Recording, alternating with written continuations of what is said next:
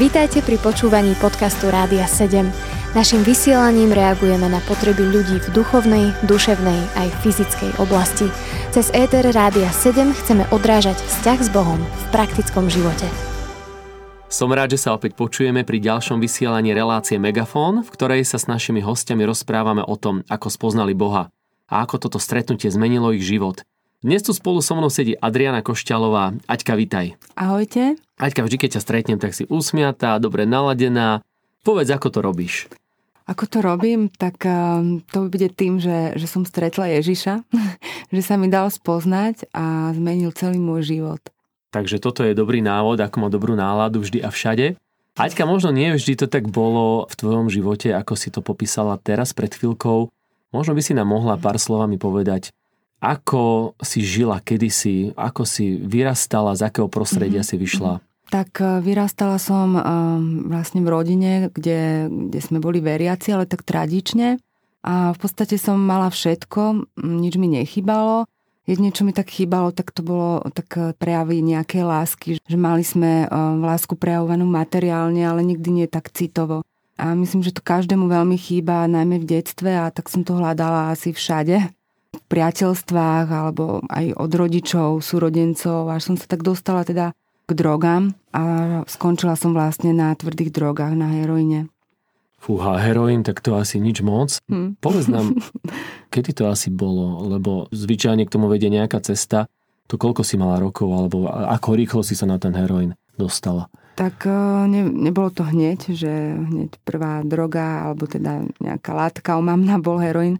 Ale začala som alkoholom v 16 rokoch, potom som prešla na marihuanu, až som sa dostala k heroínu. Ako sa 16-18 ročný človek dostane na drogy, na heroín? To ako proste ideš si kúpiť do obchodu a potom si povie, že nemám čo robiť?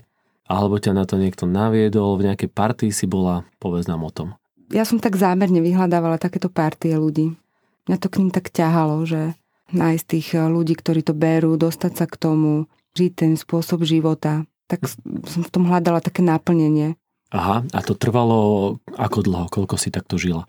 Na drogách som bola asi 5 rokov. Vlastne to bolo tak, že som, tým, že som hľadala vlastne tieto drogy, heroín, tak som sa dostala do partie, kde som sa dala do kopy aj s jedným, tedy to bol dealer, potom to už nebol dealer, ale môj priateľ.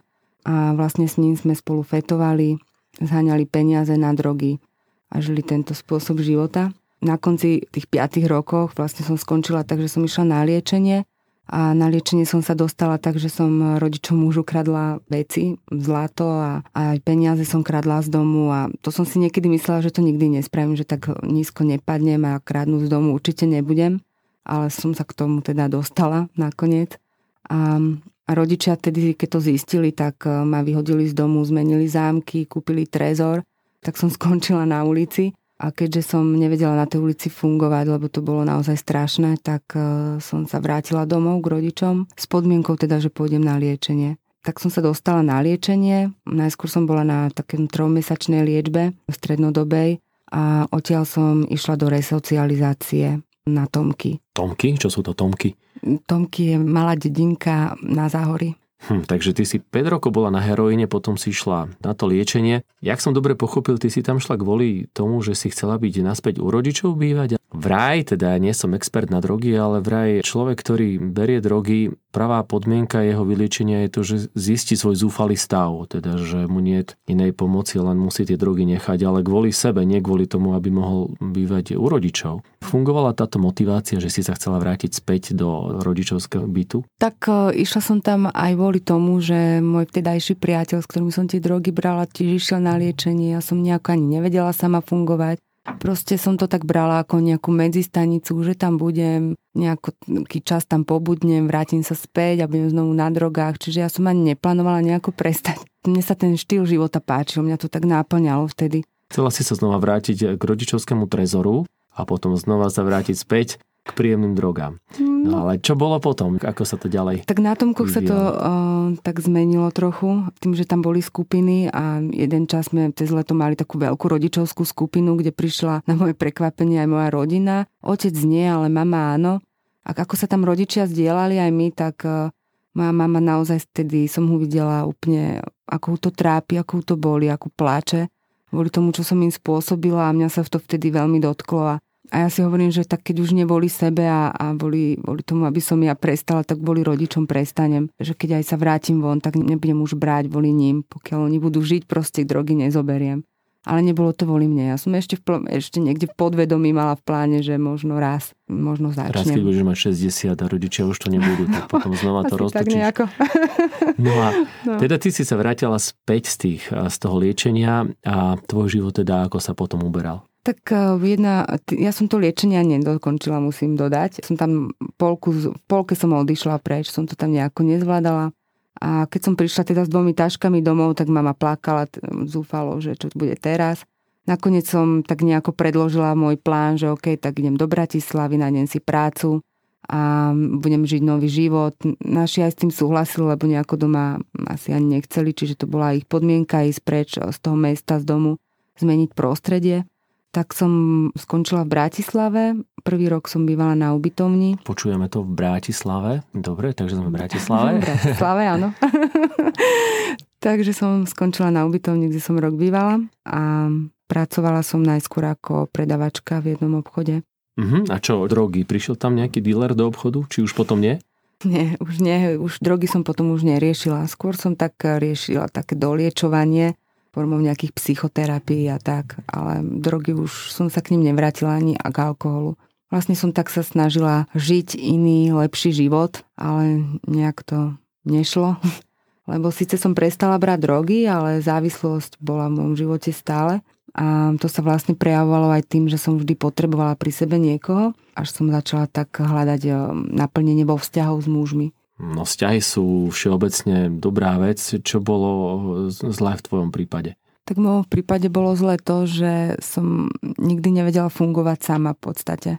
Že vždycky som mala pri sebe niekoho, aj keď som brala drogy, tak som mala pri sebe priateľa, s ktorým som bola a fungovala s ním. A teraz to bolo tak isto, že som ako keby nevedela fungovať sama. Potrebovala som niekoho, aby som niekoho pri sebe mala a nejakú tú oporu a naplnenie pokiaľ je aj ten vzťah taký, že sa žije naozaj v čistote, tak je to fajn, ale v môjom prípade to tak vtedy nebolo. Mne sa tento nesmierne zaujímavý životný príbeh nechce ani prerušovať, ale pustíme si teraz jednu pieseň a po piesni sme hneď späť.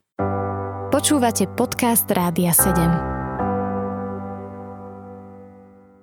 Milí posluchači, ja vás opäť vítam pri počúvaní našej relácie Megafón.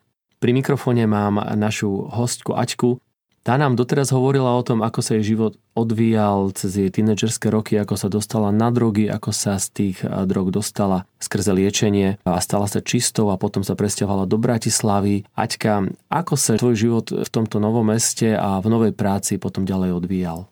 Mala som viacej vzťahov, tak najvážnejšie vzťahy boli dva. Prvý ten vzťah bol s jedným mužom, s ktorým som bola asi rok. Počas chodenia s ním som bola aj tehotná on to dieťa odmietol, ako mňa, mňa prijal, ale dieťa odmietol a tej to bolo pre mňa také ťažké, lebo som sa naozaj ocitla sama a nikto, nikto mi tak nejak nechcel pomôcť, tak e, som bola vtedy na potrate a keď som absolvovala tento potrat, tak uh, keď som sa zobudila z narkózy, tak som mi boli veľmi zle a úplne som cítila v sebe, že niečo vo mne zomrelo. Že jednak zomrelo dieťa, ktoré som dala preč ale aj vo vnútri v mojom srdci nie, niečo úplne tak bolo zlomené. A tak som túto bolesť chcela rýchlo zaplátať, tak som hľadala ďalší vzťah, až som teda našla druhého muža, s ktorým som bola, s ním som si úplne vysnila budúcnosť, úplne dokonalú, že budeme mať rodinu, že sa vezmeme, bude nám dobre, bude nám super, že sa naplnia všetky moje túžby, ale nebolo to tak, nakoniec sa z neho vyklúlo, že bol gambler a všetko úplne dopadlo strašne až e, do momentu, kedy sa so mnou na taký istý čas rozišiel. Bolo to síce krátke obdobie, asi dva týždne, ale v tom období som vlastne aj bola úplne zlomená a dostala som sa do takého stavu, že, že som myslela, že už zomriem, už som chcela skončiť so životom. A vtedy prišla za mnou jedna žena, že nikto mi nevie pomôcť, nevie mi ona pomôcť ani nikto, ale jediný, kto mi môže pomôcť a vie pomôcť je Ježiš. A to si počula prvý raz v živote? Nikdy si to vtedy nepočula o Ježišovi, o Bohu? počula, keďže som vyrastala v kresťanskej rodine, tradičnej, ale bol mi veľmi ďaleko. Nikdy som ho nepoznala tak blízko, že, že je skutočný, že je reálny, že to nie je len nejaký obraz, nejaký symbol kríža alebo niečo také, ale že je skutočný a živý som vtedy počula asi prvýkrát. A ako si reagovala, keď si takúto dosť nezvyčajnú vec počula prvý raz? Moja reakcia bola taká, že som ho prijala ako pomoc, lebo som mala strašnú bolesť vtedy, takú až fyzickú bolesť srdca a duše, že, že som naozaj súrne potrebovala niečo so sebou robiť, tak som to prijala. Išli sme potom spolu za jednou jej známou, kde sa za mňa modlili, hovorili mi o Ježišovi, pre mňa vtedy úplne prvýkrát, čo som počula a bolo to pre mňa až také novinky, že, že Ježiš za mňa zomrel, že ma miluje, že všetko to, čo som spravila, mi odpustila a nemusím sa za nič z toho cítiť vinná, že on ma miluje proste takú, aká som a ja som iba plakala. Iba som plakala a primala všetko to, čo mi hovorili, čo sme sa spolu modlili. Bola som tam s nimi asi 3 hodiny v modlitbách a, a potom som išla domov. A na druhý deň som mala ísť do práce aj som išla, ale celý ten deň v práci som úplne preplakala. To bolo pre mňa úplne, že, že strašné. Ja som mala prácu, kde som robila s ľuďmi a keď prišiel klient ku mne, tak som na ňo iba pozrela a začala som plakať. Tak ma vedúca poslala dozadu, kde, kde, kde som sa mala vyplakať, takže pol dňa som plakala vzadu.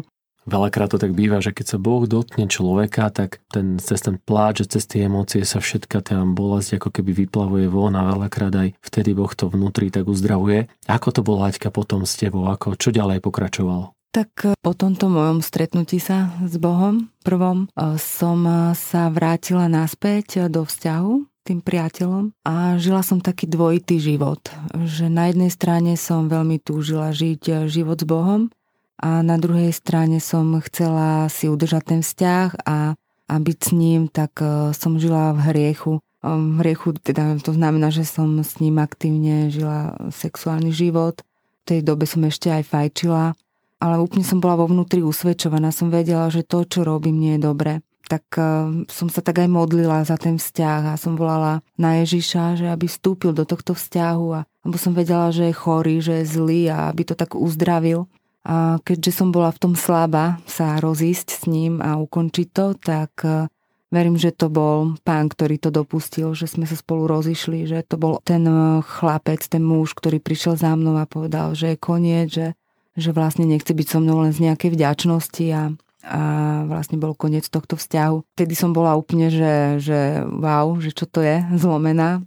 Som sa pýtala Boha, že prečo to takto dopadlo, veď ja som si myslela, že všetko bude fajn, lebo sme spolu začali chodiť do cirkvy a na exity, na mládežnické stredka. A myslela som si, že to bude super. A, ale nestalo sa tak. A vtedy som ešte fajčila, ako som tak fajčila na lavičke a toto všetko riešila s Bohom. A práve fajčila svoju predposlednú cigaretu, alebo poslednú už v tej dobe, tak eh, som hovorila Bohu, že, že proste nechcem, aby boli cigarety viac ako je on. A, a som mu tak úplne odozdala fajčenie. A od tej doby vlastne nefajčím. Už sú to 3 roky. Tak toto je naozaj skvelé, ako Boh môže zmeniť život človeka, ako naozaj niekedy stačí jedna lavičková modlitba, aby cigaretky odišli preč. A takisto, milí poslucháči, vás chceme pozbudiť, ak, ak máte problém s nejakou závislosťou, ak máte problém s nejakou vecou, ktorá vás trápi a neviete sa toho zbaviť, Ježiš je mocný, aby vás mohol oslobodiť v jednej sekunde, tak ako Aťko oslobodil napríklad tých cigariet, my si teraz ešte znova zahráme jednu pieseň a o chvíľu sme znovu pri vás. Počúvate podcast Rádia 7. Milí posluchači, sme opäť späť, sme spolu s vami, vy ste spolu s nami a v štúdiu sa rozprávam s Aťkou o e, jej životnom príbehu. Dostali sme sa Aťka až tam, ako si sa modlila na lavičke a ako vlastne Boh z teba zobral tú závislosť na cigaretách v jednom okamihu sme zvedaví, čo bolo potom ďalej. Povedz nám o tom viac. Tak toto bol ten moment, kedy som sa úplne odovzdala Ježišovi. Predtým som sa, sa mu odovzdala v modlitbách, ale to, čo som sa modlila, že mu odovzdávam svoj život a že naozaj mu ďakujem za všetko, čo pre mňa spravil, bolo význané síce ústami, ale, ale ešte to tak nepreniklo do môjho srdca. Ale teraz na tej lavičke úplne to tak preniklo, že áno, že tu som, tu som pre teba a idem za tebou. Že tu ma máš, všetko si mi zobral a ja som sa rozhodla proste ísť úplne mm, za ním, za Ježišom. Asi rok to bolo. Bol taký, že, že ma je, mm, pán, že ma iba tak uzdravoval, liečil tie rány, to všetko, čo sa za tie roky predtým tam nahromadilo a spôsobilo naozaj silné zranenia v môjom živote, tak to Ježiš len tak uzdravoval a teda väčšinou to bolo skrze slzy, že som plakala väčšinou, keď sa ľudia za mňa modlili. Až do jedného okamihu, kedy toto obdobie pláču bolo asi úplne zlomené. Bolo to na jednej konvokácii v Izraeli. Čo je to konvokácia? To znie tak kon, konvexne? Konvokácia je, je stretnutie modlitevníkov z celého sveta. Organizuje to vlastne jeden dom modlitby v Jeruzaleme a naozaj tam prichádzajú národy z celého sveta, kde sa spolu modlíme a Žehname si navzájom, žehname Izraelu, mm, žehname si my národy navzájom medzi sebou. A je to veľmi silné, také modlitevné stretnutie.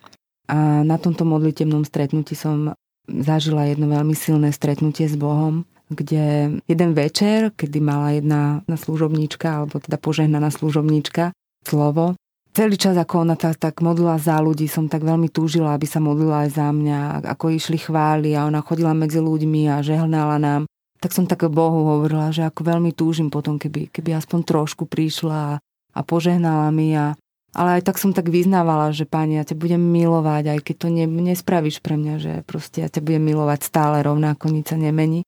A v tom momente, ako som sa tak modlila a chválila, tak, tak už som len cítila, ako, ako položila na mňa ruku a ako mi ženala a modlila sa, tak prišla, prišiel pán, že prišla tak silná Božia prítomnosť, že ja som e, cítila normálne ťažobu telesne. Ako na mňa padla, som len ležala na zemi a videla jeho veľkosť, to, aký je veľký a aký je dobrý.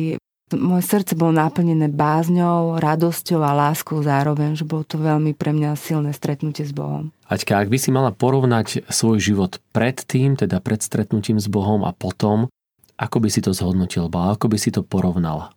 Tak predtým, než e, som poznala Boha, bol môj život taký, takto spätne, keď naň pozerám, a tak e, bol život plný smutku, beznádeje, nič ma nenaplňalo, nemala som radosť, nevedela som, čo je láska, nevidela som svoju hodnotu, nemilovala som seba, nemilovala som ľudí, žila som sebeckým, e, hrozným životom.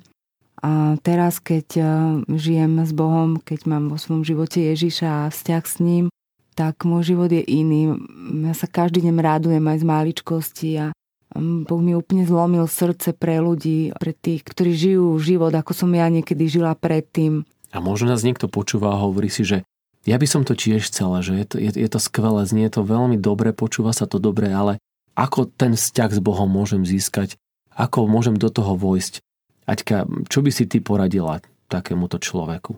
Poradila by som mu iba toľko, že sa mu úplne celý odovzdať so všetkým, čo, čo máme, všetko, čo máme mu dať. A mu sa páči a on, on to miluje, keď sa mu úplne odovzdáme celý, že, že nie sú to len slova, ale naozaj, že, že ja, ja si pamätám, že moje najvle, najväčšie víťazstva v mojom živote boli, keď som mu naozaj veci odovzdala. Celé to obdobie nebolo ľahkým prechádzaním, že teraz modlitba a všetko bolo preč, fakt najväčšie boje som mala intimite, alebo teda um, modlitbe sama doma. Koľkokrát to bolo kričaním na Boha, pláčom a, a vyčitkami, ale, ale keď som to úplne odozdala, podala, OK, tu to máš, tak vtedy prišli veľké prielomy a vtedy Boh to zobral a, a posunul ma ďalej vo vzťahu s ním, ale aj celkovo v mojom živote, aj v uzdravení. Ako s ním mať vzťah, tak jedine ísť hľadať intimitu s ním. Aťka, ja by som ťa teraz možno poprosil o takú jednu vec. Mm-hmm. Či by si sa nemohla modliť za niekoho, kto nás teraz počúva a možno prechádza si niečím takým, čo si mhm. prešla v živote ty. Možno má v živote nejaké zranenia, možno nejaké závislosti, ktorých sa chce vzdať alebo z ktorých chce byť vyslobodený a zároveň veľkú túžbu stretnúť sa s Bohom. Možno nevie ako, mm. ako to spraviť a, a že by si mohla sa modliť za takýchto našich poslucháčov. Mm-hmm. Rada. Pane Ježišu, tak ja ti ďakujem za túto možnosť, že som tu mohla byť, že som mohla hovoriť svedectvo, že som mohla hovoriť o tom, ako, aký veľký zázrak si spravil v mojom živote a ja to tak uvoľňujem a, a žehnám každému jednému poslucháčovi a žehnám najmä tým poslucháčom a prozorom na niekomu, ktorý teraz prechádza tiež ťažkým obdobím a, a bojuje so závislosťou a, a so zraneniami, tak ja, ja ti žehnám, aby prišiel prielom do tejto oblasti, aby, aby si sa stretol so živým Bohom. Mm, Páne Ježišu, dotkni sa tohto človeka, dotkni sa jeho srdca, vezmi každé jedno zranenie, vezmi každú jednu závislosť, uzdravuj tieto rány, ktoré sú na jeho srdci, príď a, a naštiv ho tam, kde je, v domácnosti, doma alebo, alebo vonku, kdekoľvek sa nachádzaš. Nech ti máš naštívenie živého Boha. Pane Ježišu, príď k nemu, zober každé bremeno, každú bolesť, každé zranenie, dotýkaj sa týchto ľudí. Mene Ježiš, amen. Aťka, ja ti ďakujem aj za túto modlitbu, aj za celý rozhovor. Milí poslucháči, my sme už na konci našej relácie. Mne neostáva nič iné, len sa s vami rozlúčiť. Prajem vám krásny zvyšok tohto dňa a veľa, veľa dobrých vecí z neba stretneme sa opäť na budúce. Do počutia. Počúvali ste podcast Rádia 7. Informácie o možnostiach podpory našej služby nájdete na radio7.sk.